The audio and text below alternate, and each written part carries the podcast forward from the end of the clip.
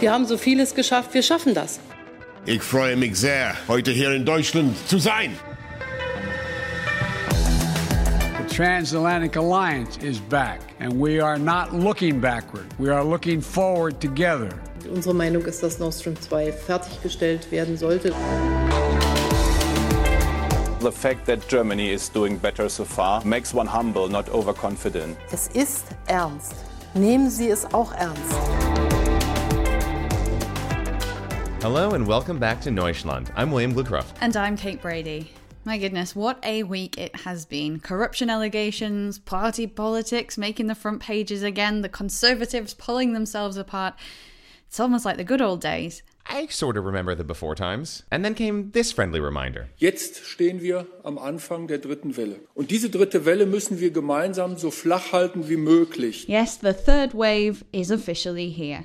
That was Lothar Wieler there, president of the Public Health Institute, the Robert Koch Institute, saying that the third wave is here in Germany and we need to keep it as flat as possible. I'll be honest, I wasn't even aware that the second wave was over. I think that happened when you were getting your haircut. Hey, gotta get those curls taken care of while you can. And by the time this is all said and done, I might not have much hair left to cut. Yep, the numbers are on the up again. As we record right now, the seven day incidence rate is at 76.1 per 100,000 people, and only one of Germany's 16 states has an incidence rate of under 50.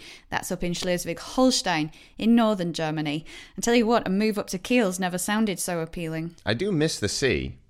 And the light at the end of the tunnel that we've been counting on, that we've been assured is coming, is feeling a little bit further away these days, even as more vaccines are getting approved in the EU. I mean, just back at the end of January, you had Jens Spahn, Germany's health minister, saying that we in Germany had 10 hard weeks uh, still to go. And now Merkel's telling us we've got another three to four hard months to go. So, where those 10 weeks go, one has to wonder. And it's not only the rise in cases that's the big issue right now, but still the struggling vaccine rollout that just isn't making significant headway just yet. I mean, take one example right here in Berlin. When these vaccination plans were being put together at the end of last year, Berlin health officials said they expected that as many as 20,000 people a day could be vaccinated in just the six major vaccination centers that were being set up around the city. Well, that 20,000 number is now being used as an estimate for what can happen maybe starting as of the middle of April, and only with the help of thousands of additional regular doctors' practices coming aboard to join Germany's vaccination train. And of course, before any of that can happen, we have to have a pilot phase. Of course. A test phase. What can happen in Germany without plenty of red tape to be snipped through first? You need a rubber stamp for this, a signature for that. And that's exactly what's happening right now during the pandemic. And it is, people laugh at it, we scoff at it, and all of the bureaucracy that we have here in Germany, but it really is becoming um, a bugbear, more so, than, more than that, um, when it comes to how the government is dealing with the pandemic. I mean, just to give another example when it comes to these doctors' practices, which, by the way, doctors' practices and pharmacies were a major part of the original vaccination plan. So it really leaves me, at least, scratching my head to wonder why it's taking from around November of last year when this was first all coming together to April of this coming year, maybe at the earliest, to bring these doctors' offices and pharmacies on board, getting vaccinations into those places. How officials can still be saying, we're just not quite sure how to fit them into the plan when that's been the plan all along. And there really seems to be a reluctance right now from, you know, the, from the top down to change the course of action depending on what's happening and reacting to what is happening in Germany. If you look at the some of the border regions, especially between uh, Germany and the Czech Republic, those are some of the worst hit areas by COVID 19 right now. So you have the Social Democrats, the SPD, the junior coalition party right now in the governing uh, in the governing coalition. They want to introduce this Impfturbo. They've called it the the turbo vaccination. So this would apply specifically to some of those really badly hit border regions. They want to do away with the the plan to prioritize different groups groups first, and they just want to get as many people vaccinated in these badly hit regions as possible. And of course, that means bringing on board as many GPs, the Hausärzte, the general practitioners as they can. But of course, in the meantime, Jens Spahn, the German health minister, is adamant that the plan he has uh, that was announced in Germany uh, previously with these prioritized groups is the one that Germany is going to follow. And that seems like one of the big sticking points to getting doctors' offices on board and pharmacies, there seems to be a lot of concern of all the major concerns out there just getting needles into arms. No, the bigger concern seems to be how are we going to trust that these doctors are going to stick to the prioritization rules. So there seems to be a little Vertrauen ist gut, Kontrolle ist besser situation going on here. And in the meantime, it seems no one's really being held to account for these shortcomings. But but at the same time, we are certainly, I think, starting to see uh, that reflected in the polls a little bit. You have this uh, feeling of lockdown fatigue. Who knows? The lockdown could indeed be tightened again, or we might not even make it to the planned easing of some restrictions towards the end of March. And of course, the slow vaccine rollout as well is starting to take its toll on, on voters. And we're seeing that in the polls right now. The, the CDU, CSU was really profiting from its earlier relative success in handling the pandemic uh, with huge highs in the polls in the top 30s. Now they're heading towards the lower end of the 30s in the polls. And of course, as each week goes by, everyone is looking more and more closely at those polls. With every week, we get a step closer towards the Bundestagswahl, towards the federal elections in September, and of course, all of the regional elections between now and then. So, the last thing the Conservatives probably needed this week was a whole load of scandals on their plates, which have now resulted in three Conservatives standing down. We're talking, of course, about the Maskenaffäre. So, at the centre of it all are two Conservative MPs. You have the CDU MP, Nikolaus Löbel. He resigned following revelations that his company earned commissions of about 250,000 euros for brokering deals to procure face masks during the pandemic. He's now resigned from his seat in Parliament and won't be running again. At the same time, we have a second senior Conservative MP, this time from the CSU, the Bavarian sister party to the CDU. Georg Nusslein, he's left the CDU CSU parliamentary group in the Bundestag, but doesn't plan on giving up his seat before September's federal election. He allegedly earned a 600,000 euro commission for facilitating deals between a mask manufacturer and both the federal and Bavarian health ministries. And it's not only the mass scandals. In the same week, a third conservative politician, Mark Hauptmann, also resigned from his seat in the Bundestag following a report in the weekly news magazine Spiegel over lobbying allegations, specifically Azerbaijani, Taiwanese, and Vietnamese tourism ads, which ran in the Südthüringer Kurier, a local newspaper that Hauptmann is the publisher of. So he's been accused of accepting money from foreign agencies. So, where does this all leave the Conservative CDU and CSU now? Well, joining us for the first time on Neuschland is Ferdinand Otto, political reporter at German newspaper Die Zeit, where he focuses on the CDU. Ferdinand, welcome to Neuschland. Thanks for having me. Ferdinand, it's been quite a week for the CDU CSU, and not necessarily in the best of ways.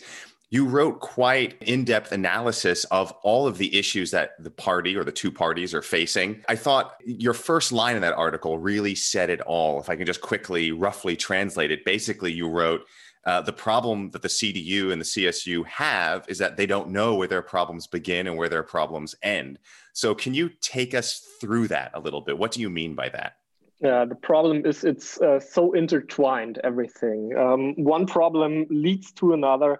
First of all, um, it started with the scandal about um, about the masks. That's a pretty small issue, I would say, but it, it leads to to other problems. Um, one problem in general is that politics in the pandemic really doesn't seem to work out as good as it did a year ago. Um, vaccination, testing, and the money for for enterprises uh, doesn't doesn't flow as smoothly. So there's a lot of things. One thing kind of leads to another, leads to another, and um, above all, we have new um, chairman of the party, Armin Laschet, who is preparing his bid for becoming chancellor and he's still in a, in a kind of a shaky position and now his party is in is in turmoil and so that kind of all leads one problem leads to another right now. Yeah it's definitely uh, a downward spiral it feels.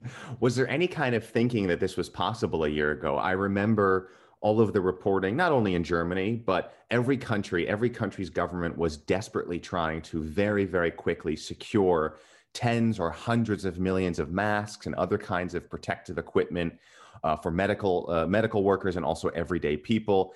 Obviously, this was going to cost governments huge amounts of money. And to me, my first question is, who's going to benefit from this? Was was there any kind of looking into this a year ago when these discussions were ongoing? I think the the tendency in in public by then was kind of a whatever it takes mentality, kind of ah, just do it. It's it's not so important who bought those masks and who's who's buying it. It's important to get them, to have them in, in the first place. And it, I think in in this uh, scenario where everything had to happen really quick, um, many people just were were thankful that uh, things were unfolding and not kind of the question whether everything was playing by the books or or not. So I think that's part of the reason why why it took so long to um, to unveil uh, what what's been going on there. Yeah, of course, it's interesting because when it comes to the money the government's been doling out to individuals and to small businesses, there the the the, the focus has very much been on fraud and making sure that the money is being right. so when it comes to individuals, it seems like the government's very interested in making sure that money is properly spent or going in the right directions. But when it comes to these huge contracts, uh, that's been a bit a bit slower. That's been a bit sloppy, right? Now, I think it's fair to say that this is by no means the first time that MPs have been caught up in scandals like these, and it certainly won't be the last. But often those lines between lobbying and corruption in Germany, they become very blurred. Can you explain to us a bit more about what exactly is and isn't allowed? Well, first of all, it's um, it is allowed for members of parliament uh, to to own a business on the side. It's allowed for them to um, not to close their their law firm or their um, their practice, their when they're physicians or whatever.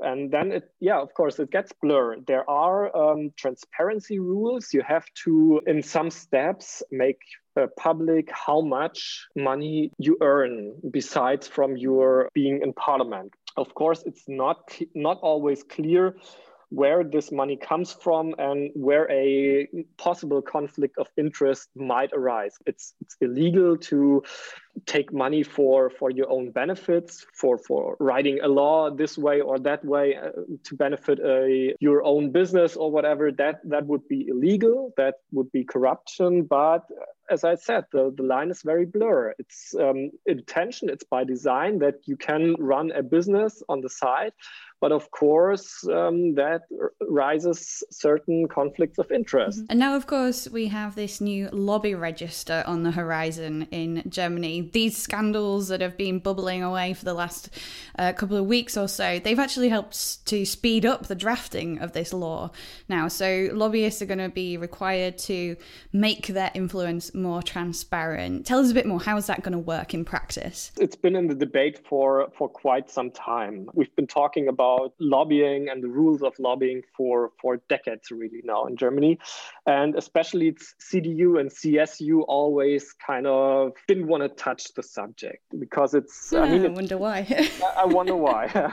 it's, it's a fishy, it's a very fishy subject. And the ministries, for example, uh, they were um, to, to some degree excluded from lobbying rules um, until now and uh, that will be much more transparent but uh, what will not come and that's a very interesting thing is a lobbying footprint, meaning that you have to make public which firms have been drafting a law and which haven't. And uh, that that kind of is a would would be a very very interesting and very uh, very hard anti-lobbying measure. That will not come. So basically, from now on, they're going to have to clarify who is going in and out of the Bundestag and the ministries, but there won't actually be any information on the area of business that that's been dealt with. That's it. So it's a first step, but it's it's not really what um, NGOs like Lobby Control have been hoping for. And I feel like it's important for our listeners who aren't in Germany or maybe don't know the German system so well to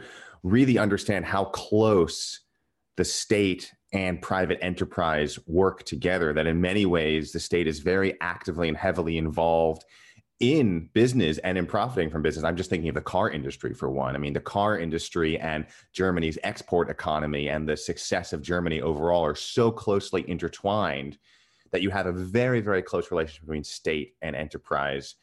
Do you feel like that's an accurate an accurate way to frame things when it comes to the influence of business and private interests in government affairs and in, in, in regulation? That's very accurate. I mean, Niedersachsen is one of the biggest stakeholders of Volkswagen. So that's that's a thing many listeners won't know about Germany.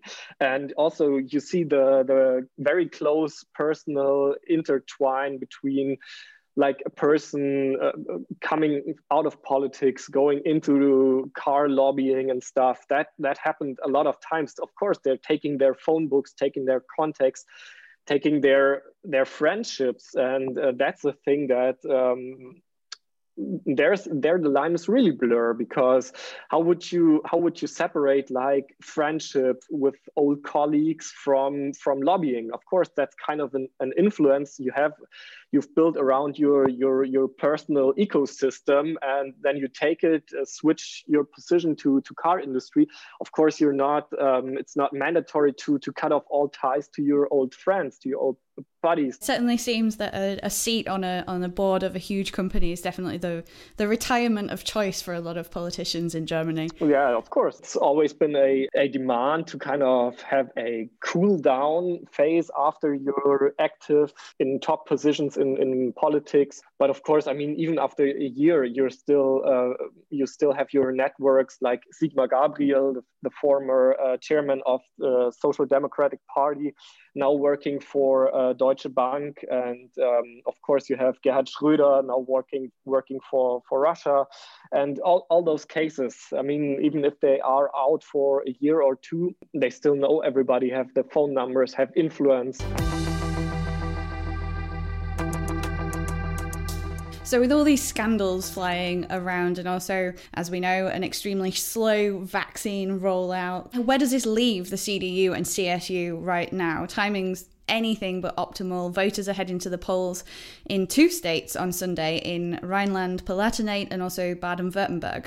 So, what effect do you think these these scandals will have? Well, it's hard to to, uh, to tell because um, I think in, in both we see a, uh, a rise in, in mail-in ballots, of course, um, because of the pandemic. So I think a, a, lot of people will already have decided. So um, for, for those elections, the, the effects might be even smaller than, than we think. But of course, in, in the long run, we have a, a year with six regional elections and, of course, the Bundestagswahl in, in September. And the longer this scandal is kind of cooking, and it's going to be devastating if, if the, the vaccine rollout, the testing still doesn't come, that's all going to fall back on the CDU mainly. For a long time, it seemed like it was a given. We've talked about this, I think, for the last at least couple of years, especially pre pandemic, that it seemed like a black green government, so a conservative green government was likely was most likely to be the the coalition of choice after September's Bundestagswahl, the national elections. But that isn't looking so certain anymore, is it? Well, there's always been a, a degree of, of uncertainty, and um, of course, it's um, it's um, polls are are moving up and moving down over this past year as we haven't seen in a very long time. I mean, let's remember when the pandemic started, uh, CDU and CSU both both um, had a gigantic boost in popularity, uh, and um, now it's it's kind of trembling. Now they're back to around 30%. Uh, that's probably more or less where uh, they started off a year ago. So um, we really can't seriously predict um, the outcome of this election. That's um, one thing I, I, guarantee you. No, no one can foresee the next uh, six months. I would say an indication of just how unpredictable politics can be is when you see the FDP, the Free Democrats, the the Liberal Business Party, and the left, what comes out of the former Communist Party, uh, getting together on certain issues about transparency and corruption. I think that alone uh, blows away any kind of assumptions we might have about how things can develop over the next several months. That's a, a very interesting coalition in, uh, in, in the opposition. Those uh, three parties, the Green, the Liberals, and uh, the the Left Party, and they've been working kind of closely together, especially when it comes to investigations in uh, like the Wirecard uh, scandal. Those those three parties really have found their their common interest in kind of the, the meaning of the parliament, the rules of the parliament, and they are kind of um, bound together by their disgust for the far right AFD, and so that kind of made them made them cooperate. Because for some things in parliament, you need a, a certain number of, um, of of members of parliament to to kind of vote for an investigation, for example, and that made them cooperate. We should mention as well that, of course, the elections in the states of Rhineland-Palatinate and Baden-Württemberg are also the first test for the new party leader of the CDU, Armin Laschet. It's the first regional election since he uh, was appointed as party leader. What will the results on Sunday, or what potential effect could they have on his hopes for running for the CDU as the Conservative Chancellor candidate? Well, of course, he, he will try to to to distance himself from those outcomes, and especially in the in the southwest, um, we have a rather conservative CDU. Um, their favorite always has been uh, Friedrich Merz and not Armin Laschet. So um, there's kind of I, I wouldn't necessarily call it bad blood, but there's at least tension in the part in the party. But I, I, don't think those two elections already will decide whether he is going to be um, going to run for chancellor or not. I think um, I think he will. I, I, think he ultimately will. He he will succeed, and um, and those two elections have kind of an other symbolic meaning for him. And that's it sets the tone it sets the mood of how you enter this year with so many elections. So the the consequences are kind of on a on an emotional level i would call it. Ferdinand maybe a last question to end on is the big picture. How much do you feel all of these issues whether they're scandals whether it's the pandemic whether it's who's going to be the next chancellor candidate for the cdu how much of this is about the end of the Merkel era. That Angela Merkel, for so many years, has defined the CDU and really defined Germany. And now we have a, a huge, you know, the biggest party in Germany trying to find its way.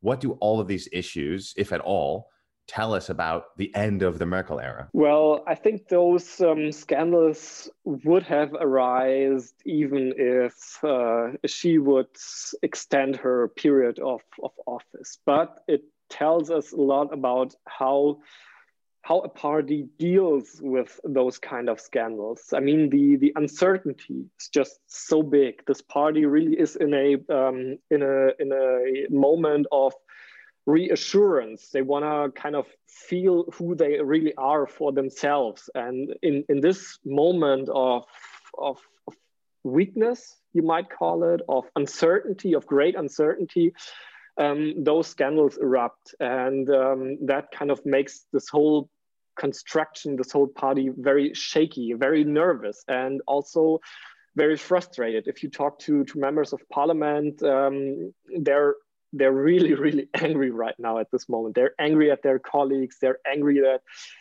the things in the pandemic, the vaccination really don't unfold the way they plan to, and they're really worried about um, how this election year might might go down. And we'll be there every step of the way. That Sunday evening's entertainment sorted anyway with those two state elections. Ferdinand, thank you so much for joining us on Neuschland. It's a pleasure. Well, that's it for this week. We'll be back soon to pick apart the results of Sunday's elections down in Rhineland Palatinate and Baden Württemberg. Until then, don't forget you can subscribe to us or even leave us a review on your podcast provider. Or you can also find us alongside a bunch of other great podcasts at the podcasting network Bear Radio. They're at bearradio.org or find them on Twitter at Bear Radio Berlin. Till next time, mach's gut.